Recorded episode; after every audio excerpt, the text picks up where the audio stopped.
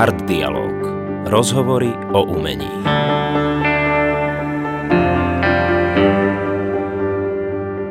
Ahojte, vítame vás pri ďalšom vydaní podcastu Art Dialog s Robertom Pospišom so mnou a spolu s Martinom Silajom. Čau Martin. Ahoj. A našim dnešným hostom je skladateľ, hudobník, organizátor hudobného života ako takého a náš kamarát Daniel Matej. Ahoj Dano. Ahojte. Ahoj. Dobrý deň. Prvá otázka sa ťa spýtam. Akú najhoršiu radu si dostal za svoj život v rámci umenia? Uha, tak to fakt neviem. To je veľmi... A dobrú? Pamätáš si dobrú radu, čo ti niekto dal? Ani to neviem. Nie, rozmýšľam, e, o tej dobrej mi napadlo, že... Dobre, spojím to, teraz mi to napadlo, že keď som študoval u Luisa Andrisena a písal som skladbu Gloria, tak on, on mi povedal, že to bola moja diplomovka. On mi povedal, že nemôžem, že, že, on, že má absolútnu slobodu a pre mňa on bol vtedy úplný boh, ja som strašne chcel študovať, ale že nemôžem robiť, e, používať také, že aleatorické pasáže, to znamená, že voľné veci, napríklad, že zrýchlovať, alebo čiže všetko treba vypísať. No ja som tam mal takú pasáž, kde sa zrýchlovalo. Všetci mali zrýchlovať, ale každý mal zrýchlovať iným, inou rýchlosťou. A to sa vlastne nedá zapísať do nôd. Presne, on trval na tom, že... A my sme sa asi dva týždne s tým naťahovali a on mi stále hovoril, že ako to mám robiť. A po dvoch týždňoch som mu povedal, že ale teda každý má inak zrýchlo. On že aha, tak máš slobodu urobiť to. Čiže to akoby, že kvázi najhoršia rada bola, že on mi stále rozprával, že ja to musím proste vypísať a neexistuje a že som tvrdohlavý a že toto nemôžem robiť, lebo to je jeho zásada a potom zistil, že sa to inak nedá. Tak som mal taký pocit, že som akože vyhral v, tom svoj, v tej svojej veci. Tak neviem, či to bola presná odpoveď, ale nič, nič lepšie mi nenapadá. Bolo to výborné, podľa mňa to bolo. Potom možno ešte počas štúdia, to by som asi, a neviem, to boli nejaké také veci, ako keby, že technického charakteru, ktoré nechcem asi spomenať. Keby si mal Lebo nechcem nikoho natrieť do svojej učiteľov. len Keby to si nie. mal povedať, že čo si robil napríklad pred 20 rokmi inak a čo by si dneska robil inak, alebo je ten tvoj tvorivý proces podobný ako vtedy? No, pred 20 rokmi e, s výnimkou takýchto drobností, ako som spomenul teraz, tak 20 rokov to je koľko? No daj, dajme tomu, že ešte viac. V 90 rokoch, keď som sa rozbiehal akože po štúdiách, tak som e, veľmi presne všetky veci vypisoval, robil som si také strategické tabulky a všeličo. Ja tomu hovorím, že privátny serializmus, čo samozrejme neznamená, ten serializmus, akom sa učíme v dejinách hudby v 20. storočí, ale že som si u- u- usporadoval prvky do nejakých čísel, číselných radov a schém, aby som, lebo, lebo pre skladateľa je strašne dôležité, pokiaľ povedal by som, niekedy je veľmi ťažké aj pesničku napísať, ale keď opustíš tú pesničkovú štruktúru, že verš, refrén, verš, refrén, tak proste väčšina skladateľov, ktoré chce písať dielo väčších rozmerov, tak má problém s formou. A to som si uvedomil veľa skladateľov, aj takých akože samoukov, že zaujímavé nápady, ale keď robili väčšie celky, tak tá forma ma neuspokojila. Mal som pocit, že sa to buď rozpadlo, alebo, alebo to skončilo príliš neskoro, alebo to naopak dlho trvalo. A takže myslím si, že na to je jedna z, dobré, z dobrých dôvodov, prečo sa remeselne vzdelávať, je, že vedieť riešiť formu. Ale každý si to musí nájsť sám. Takže ja som si vlastne hľadal nejakým spôsobom, ako upratať ten počiatočný nápad a ako to rozvinúť do väčšej formy. A na to som použil všetké stratégie. A teda všetko som mal ako keby presne vypísané. A potom som sa okolo roku 99, 89, 2000 začal venovať e, postupne stále viac a viac improvizovanej hudbe. A tak vlastne do mojej tvorby vstúpil prvok voľnosti, že teraz mám veľa vecí, ktoré dokonca sú len verbálne, niektoré časti napísané. A za to si myslím, že veľa skladateľov, ktorí ako keby e, vyznávajú tú tradičnú metódu, tak e, nad tým dvíha obočie a myslí si, že to je trošku šarlatánstvo.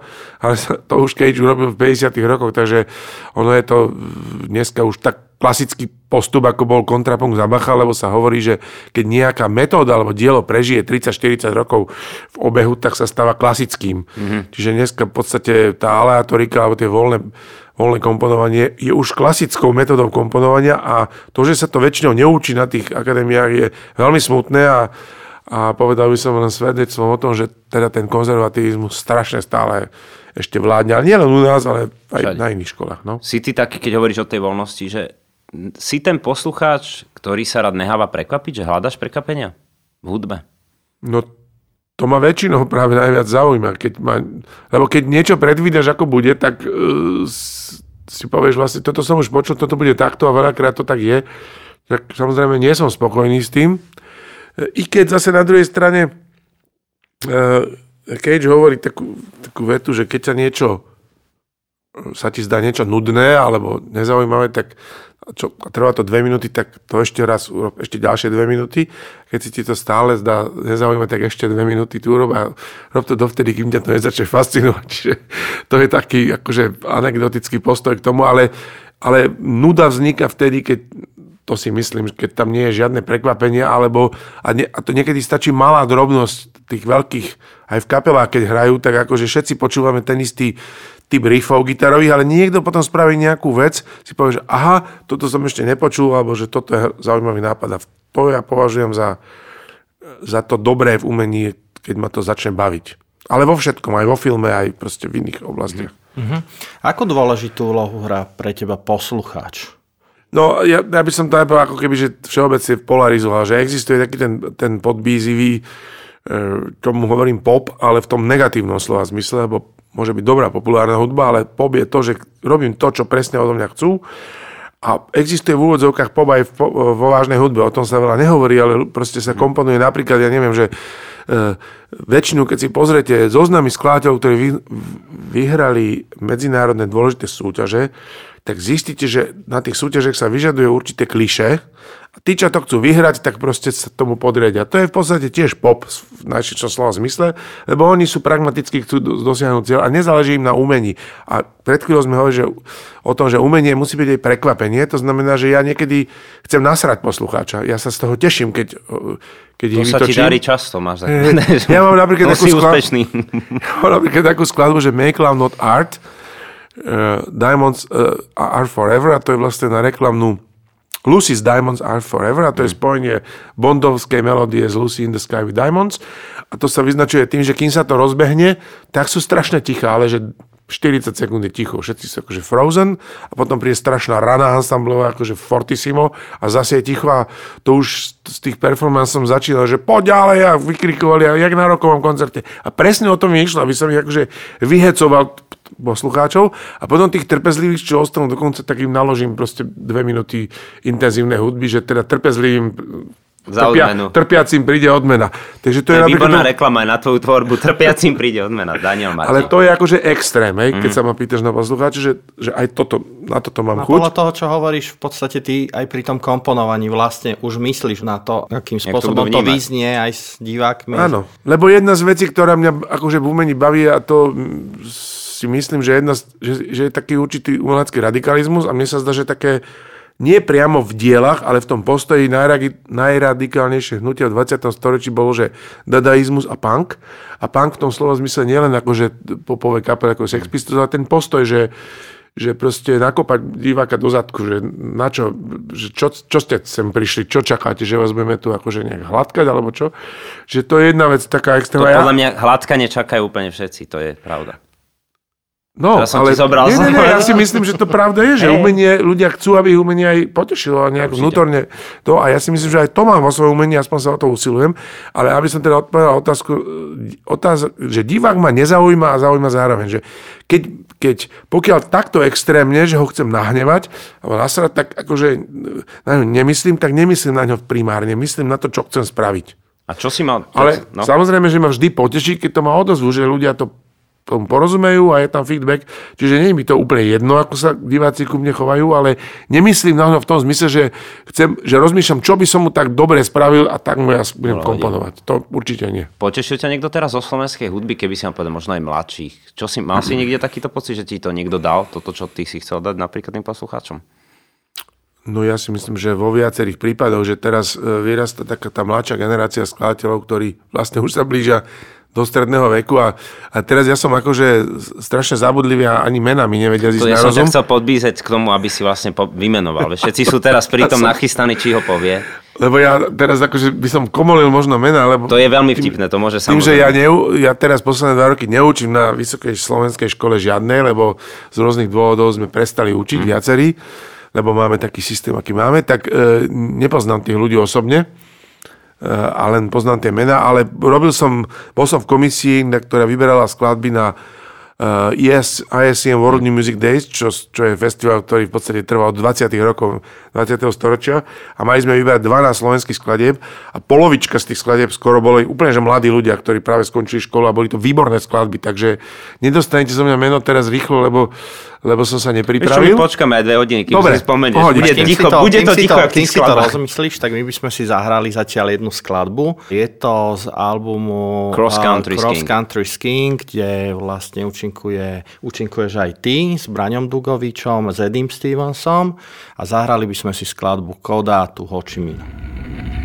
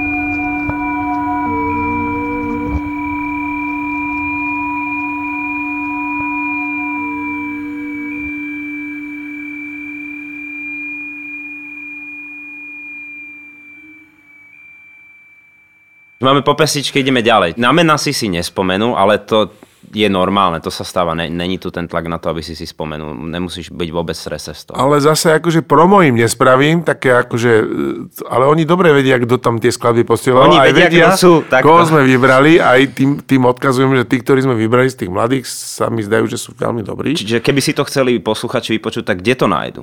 Ja si myslím, že tie skladby budú niekde vysieť e, na nejakej webovej stránke ISCM. Mm-hmm.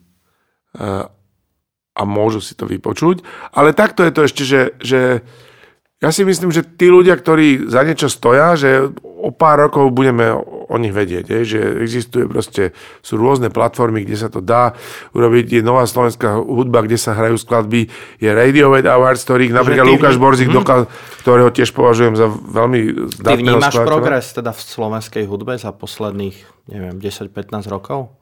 Ťažko mi je to takto povedať. Vždycky je to tak, že na škole je 20 skladateľov v tých lepších časoch, teraz ich je asi menej, lebo sa už umenie... Ne... Kedy si, keď som ja začal študovať, tak VŠMU bol ako Olymp. To dostať sa na právo, VŠMU, e, architektúru, archeológiu, to boli medicínu, to boli tie top školy a dneska keď študuješ VŠM, môžeš čo budeš robiť potom, že sa zbláznil. Čiže tá spoločenská úroveň toho umenia je už dávno...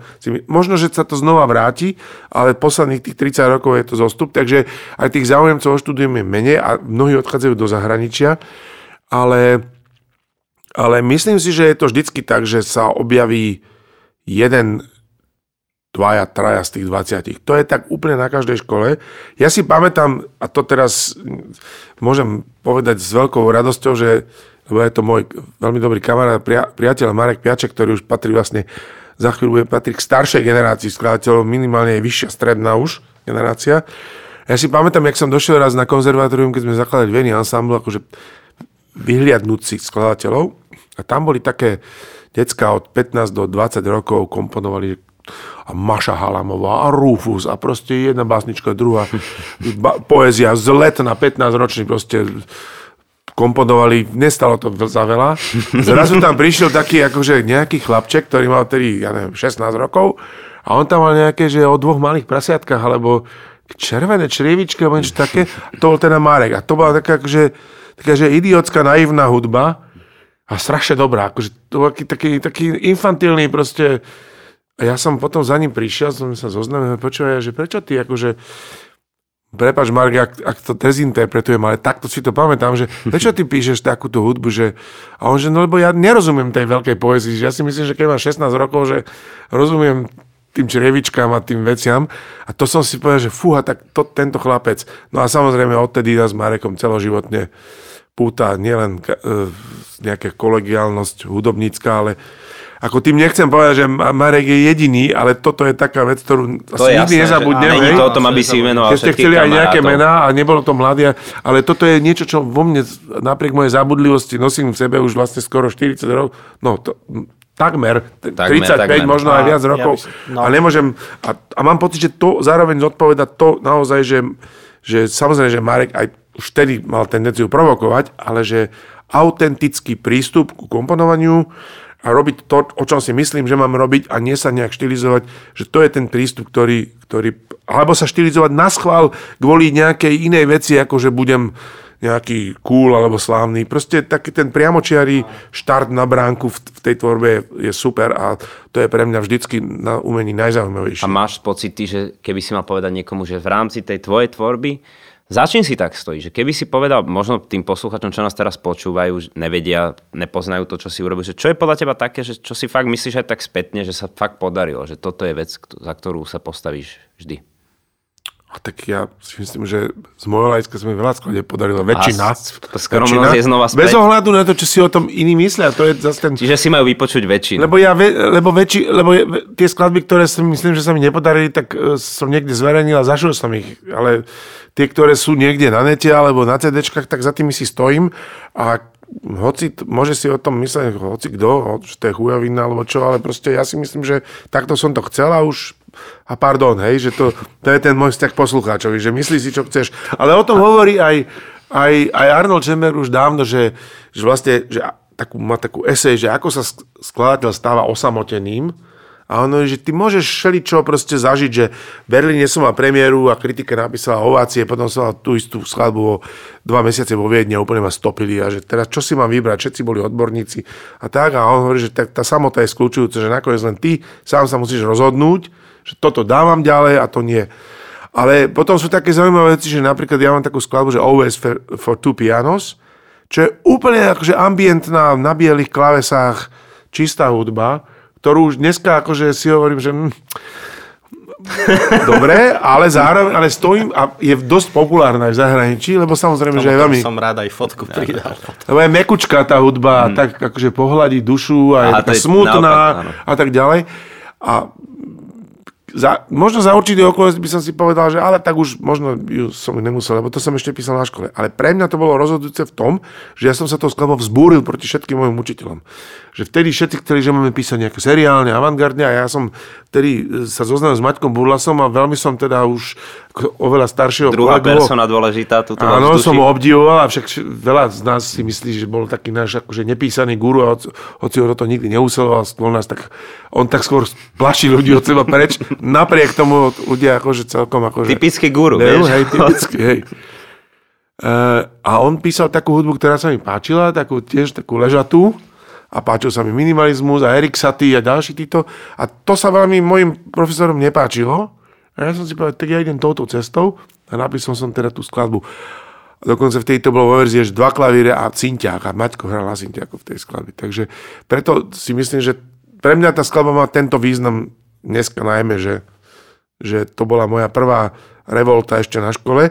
Ale nakoniec tí moji profesori, a to, keď ste ma pýtali, že ako je to na školách, že ja som vyrastal za socializmu, ale musím povedať, ja nemôžem skoro povedať na jediné krivé slovo na VŠMU hudobnú fakultu, lebo tam vtedy učili všetci bardi slovenskej hudby a tá zmeska ľudí bola tak pestrá, že tam ani nebolo možné nejakú diktatúru vytvoriť. Čiže ja som zažil toľko slovenských skladateľov tej generácii Iliu Zelienku a ďalších, môjho profesora Ivana Parika, Ivana Rušovského a tak ďalej, Dušana Martinčeka, ktorí, že tie skúšky to bola taká debata. Tam sedelo 8 ľudí, človek tam došiel vyklepaný, akože s partitúrou, a ja si niekedy, keď som vyklepaný, pomáham drzosťou, tak som sa tak aj niekedy na, na, nabudil na tú partiu tých mojich profesorov. A to bol, ja si na to, možno, že to je len spomienkový optimizmus, ale ja si na to pamätám, že to boli vážne debaty a potom, keď som prešiel jednou, dvoma skúškami, už som sa na tú tretiu tešil, lebo som vedel, že dáme dobrú debatu o hudbe. A to sa mi zdalo, že to boli dobré časy. A neviem teraz, mne sa zdá, že potom sa tie časy zhoršili, lebo ja som chcel veľmi, aby VŠMO také ďalej, ďalej bola. A nechcem zachádzať do detailov, lebo však už som sa k tomu viackrát vyjadril. Ale a môžeš. je možné, že teraz, spokojne. je možné, že sa to znova ako keby Áno.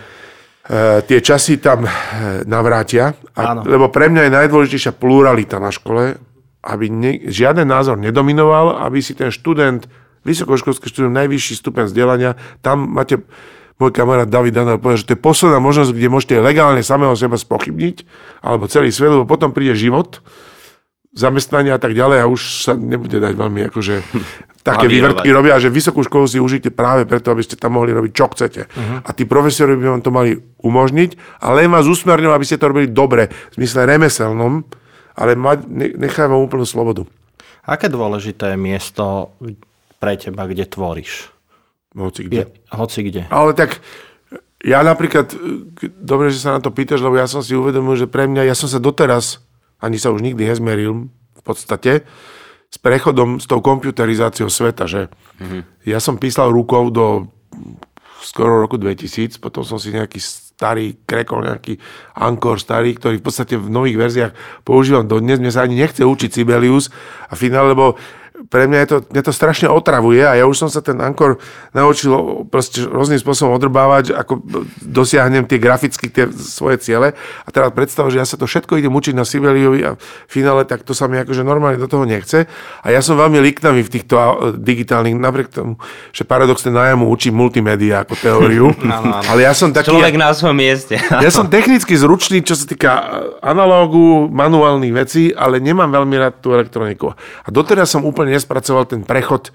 Ja chápem užitočnosť toho, že, že písanie rukou a na počítači, lebo ja by som strašne rád písal ďalej rukou, len potom je to samozrejme trojnásobná robota, lebo keď to napíšeš rukou, aj tak tie party musíš potom vyrábať a na to uznávam, že hudobné softvery sú výborná vec, ale ja aj u skladateľa, napríklad Erika Satyho, okrem jeho hudby mám rád preto, že to boli brutálne kaligrafie. On, on tak Mhm. krásne písal ja som strašne chcel písať pekne a si myslím, že niektoré sa mi aj podarilo pekne napísať veci a že aké písmové výtvrtky pritom a v, také akože vtipné, pokrútené písmenka. Mne sa to zdá, že, že tá, tá graf, grafická alebo Ale mám pocit, že som nedávno videl software, ktorým si zoskenuješ vlastne písané a To by mohlo byť niečo to, pre teba, a prepíše Áno, to ti sa to do toho. naučiť. To sa musí tak, že To sa mi nie- nechce. loď odchádza z prístavu práve, vieš, vyšla Ale skôr som myslel, že alebo máš nejaké miesto, ktoré ťa lákalo vôbec na svete, že niečo by si chcel skomponovať na nejakom konkrétnom mieste, kde vycestovať, alebo je... Vieš čo, u mňa je to takto, že ja som práve, že... Ale keď si sa pýtal, že asi som najradšej doma, v bezpečí, a ja som napríklad na kurzoch vždy zlyhal, ja som nič neurobil, lebo ja som bol taký vystresovaný z toho, že ja musím niečo urobiť a je tam nejaké medzinárodní študenti. Ja som mal vždycky hrozný pocit, lebo tak, takí tí snaživí skladateľa, tí suveréni to hneď niečo skomponovali, prezentovali a ja som tam vždy donesol nejaký papierik a tak, alebo keď som bol, alebo to bolo jedna možnosť, že stres a druhá možnosť bol, že eufória, že radosti, že keď som žil v Berlíne a mal som vysoké štipendium 5-izbový byt, tak skoro takisto som tam skoro nič nerobil, som celý čas behal po Berlíne a ma to rozptýlovalo. Že Čiže radšej chudobný a doma. Koncerty a všetko som chcel vidieť. Radšej chudobný a doma. A, takže ja sa najradšej akože uchylím do svojej komorky, keď ma nič neprekvapí, nič ma neláka, niečo také Ale mimoriadne, ja niekam sa tam ísť. sa A tam píšem. Ja som si ho predstavil v komórke, že tam sa trápiš s tým kreknutým, ne. Ale si ten typ, že ktorý má radšej, že začínaš, alebo končíš. Troška, vieš čo myslím, že zač- si začiatok alebo koniec pre teba lepšie? To závisí od toho, čo sa lepšie podarí. Že keď máš dobrý nápad a nedarí sa ti ho rozvíjať, tak máš rád ten začiatok. A zase, keď možno aj nebol úplne ten nápad najlepší, ale potom ťa napadnú práve v tej formovej, to, tom rozvíjaní veci, tak sa tešíš e, z toho konca. A ten proces ma ale baví, ten stred je zaujímavý, keď už dojdeš na to, že jak to robíš. Ja niekedy akože sa paradoxne bojím komponovať. Normálne, že mám prokrastinujem, že odkladám ten moment, keď začnem, pričom si hovorím, že však ty si úplný blázon, že však ty si skladateľ a ty vlastne, ale ja to mám napríklad aj s textami, hej, že ľudia viacerí mi povedia, že píšem dobre, ale, ja, ale mňa to nepozbudzuje, že ja teraz idem chrliť texty, možno je to dobre pre mňa aj pre ostatných, že toľko textov som nevypublikoval, ale ja to mám aj skomponované, že nebudem, nechcem zahlcovať svet nadmerným množstvom skladiev, lebo potom by mohla nastať za, to, za túto milosť. veľká nuda, alebo proste pocit, že už by mohol skončiť. Hej, že, čiže ja mám taký ten pocit, že niekedy sa akože bojím komponovať, alebo sa tomu vyhýbam a pritom mám jasný nápad aj cieľ, že idem. A keď dostanem objednávku, to je najväčší stres, lebo to je už to, to nutkavé, že máš peniaze a musíš komponovať. Tak vtedy akože strašne sa vyhováram, prečo by to... Aj teraz sa mi to stalo. Nemáš viackrát. rád ten tlak, hej? Nemám rád tlak. Mám rád, keď si niečo napíšem, si poviem a teraz na to ideme a tak. Ďalšia vec, že keď som bol mladší a mal som menej práci takej tej životno-obslužnej, zamestnania a iné, tak som mal veľa času, keď som si len tak písal do notíska a potom som si to tak už rozkomponoval a teraz ten čas až tak nie je, že Ale človek si ten typ- sa musí nejak živiť, stále niekde chodíš a robíš. Čiže ja som taký hobby composer.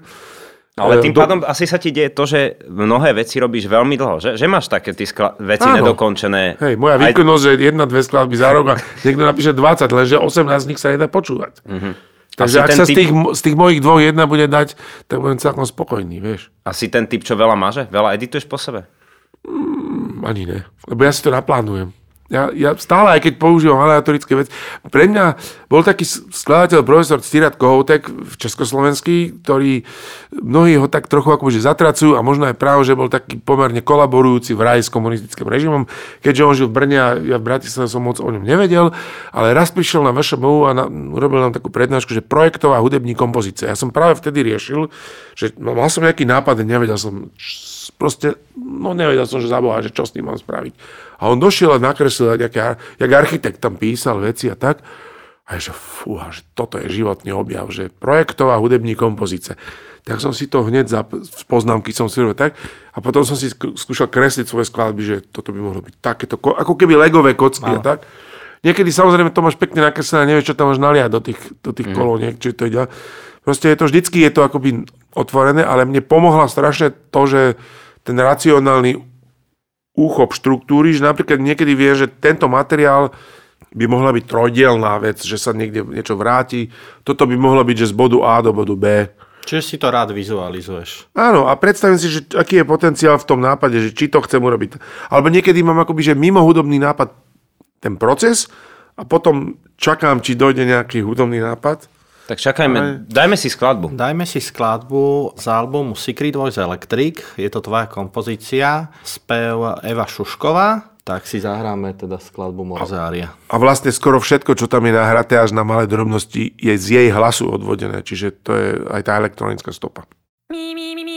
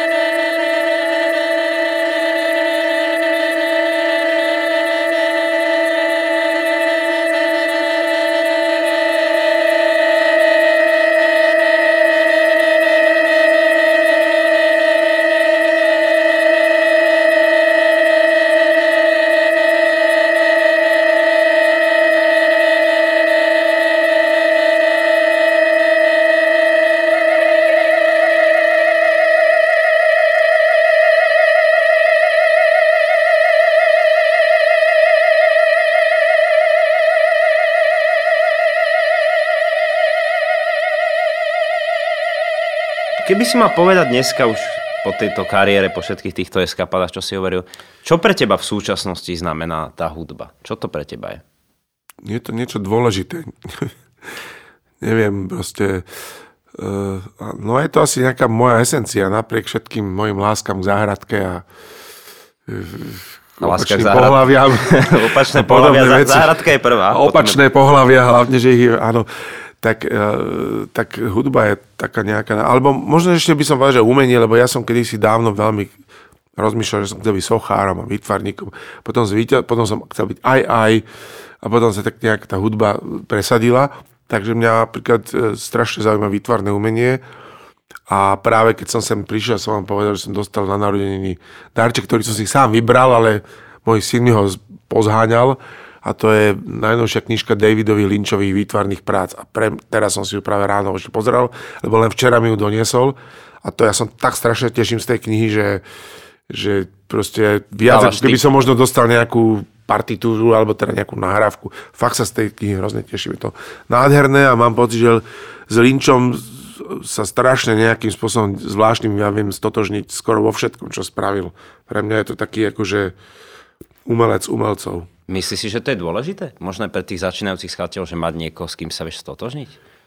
Asi áno. E, Johannes Brahms, tuším, povedal kde si, že 10 bodov pre mladých skladateľov a jeden z nich bol, že napodobňujte veľkých majstrov, e, aby ste sa pochopili, čo to znamená komponovať a tak. A preto ja si myslím, že mnoho súčasných ľudí sú takí rýchlo kvasení umelci a hudobníci, že niekde si niečo urobí a má pocit, že je dobrý a tak to potom vyzerá aj na tej slovenskej scéne aj v oblasti tej populárnej hudby, aj v iných žánroch, že to hneď vidí, že toto je rýchlo kvasený chlapec, ktorý si viac myslí o sebe, než reálne proste dokáže. Celý čas na mňa pozeráš.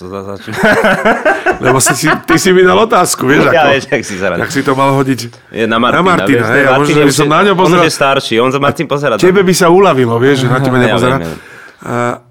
Ale a druhá vec, zase oni majú väčšiu, v niečom väčšiu výhodu, neviem, či to vieme využiť, tá výhoda, výhoda tých nových médií, že sa, si môže všetko akože zohnať, keď ťa niečo baví, len možno, že práve v tom množstve a v tom, v tom vieš, že keď, keď, keď snívaš o nejakých topánkach a z 90% topánkov sa ti nepáči, jedný sa ti ako tak, tak to je ľahké rozhodovanie, ale keď dojdeš do obchodu, kde sa ti páči, ja neviem, polovica tovaru, tak sa ťažko rozhodneš a tak je to aj s, s tou ponukou nových médií. Na nete nájdeš všetko a tým pádom aj tá orientácia v tom niekedy je a preto si myslím, že úloha učiteľa, ktorá zaniká, je dôležitá, lebo práve učiteľ môže pomôcť usmerniť v tej tom, v tom pralese tých možností, ktoré každý má, ale to chcem povedať, že pre mňa bolo veľmi obťažné sa dostávať k môjim vzorom. Jednak, že som žil v socializme, kde v podstate zá, umenie západné bolo tak bolo nepísano, zakázané a už len tým, že sa nedalo k nemu takmer nejako dostať a aj väčšinu vecí, ktoré ma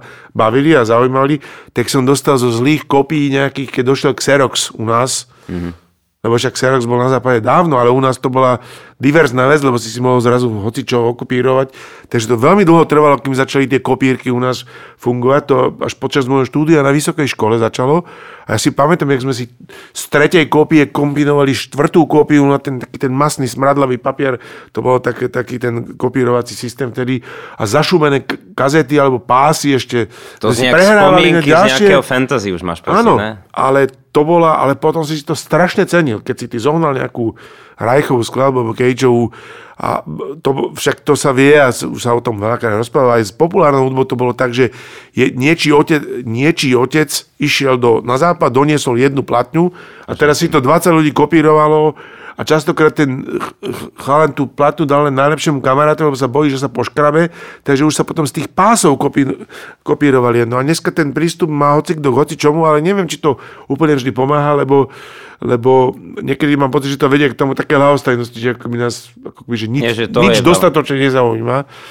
A, a niekedy tá, tie obtiaže sú takým takým lepším testom motivácie, že čo chceš. Ale v každom prípade myslím si, že cesta je, že vždy nejaké vzory mať. Aj keď som na začiatku spomínal Andrísena, si pamätám, jak som objavil jeho hudbu a som si povedal, u tohto človeka chcem študovať, lebo som sa medzi tým dozvedel, že učí v Amsterdame a to bola vtedy úplná virtualita, ja som žil v Bratislave, on žil v Amsterdame a ako sa dostaneš v 84. 5. z Bratislavy na devizách alebo proste do toho Amsterdamu.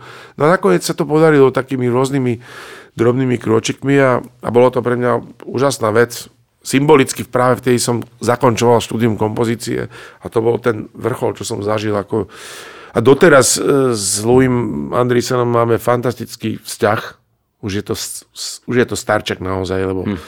má za sebou aj nejaké príhody, už také starecké, a, ale keď sme hrali v Amsterdame pred e, dvoma rokmi z Veny, tak e, prišiel na náš koncert a všetci boli z toho úplne hotoví, lebo povedali, že Louis nechodí na žiadne koncerty, vôbec nikam. Mm-hmm. On došiel na náš koncert a to sme mali nové, že slzy v očiach. To bolo, že on sa došiel na mňa pozrieť a na, na to, čo robím. Mal 81 rokov, myslím. A to bola pre mňa obrovská sila. Ja som ho samozrejme napísal, mail, ale oni mi hovorili, že ale Louis, na, ja by sme ho nevideli skoro rok na žiadnom koncerte. Oveľa väčšom, ako ste mali vy. Takže pre mňa to je taká celoživotná vec. A ďalší taký človek, pre mňa taký celoživotný bol Juraj Beneš, ale to už teda dávno, dávno nie je medzi nami.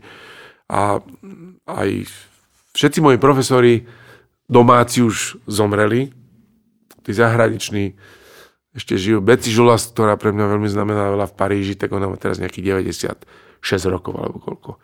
Keď som bol v Začína Paríži... vymenovať postupne, Ne, že keď som bol v Paríži pred dvoma rokmi, mal som tam koncert, tak, Tak som jej zavolal. A prišla. Nie, neprišla, lebo nežila v Paríži. Škoda. Mimochodom, tá sála, kde sme hrali, bola vedľa jej domu a ja som si povedal, A bolo to je bomba, zavreté, ne? že to je bomba, sa že to ona príde, že ja som... A ona mi povedala, že ona už 10 rokov žije mimo Paríža. Takže sme si, to bola taká sranda, že ja som hral v tom dome, vedľa domu, kde som chodil na kompozíciu k Mhm. mm-hmm. akurát, že ona tam už 10 rokov nežila. Krásny príbeh. No. Ďakujeme, Danko, že si došiel. Hosťom Art Dialogu bol Daniel Matej. Dík. Ďakujeme. Vznik podcastu Art Dialog z verejných zdrojov podporil Fond na podporu umenia. Vyrobilo občianske združenie Art Fabrik.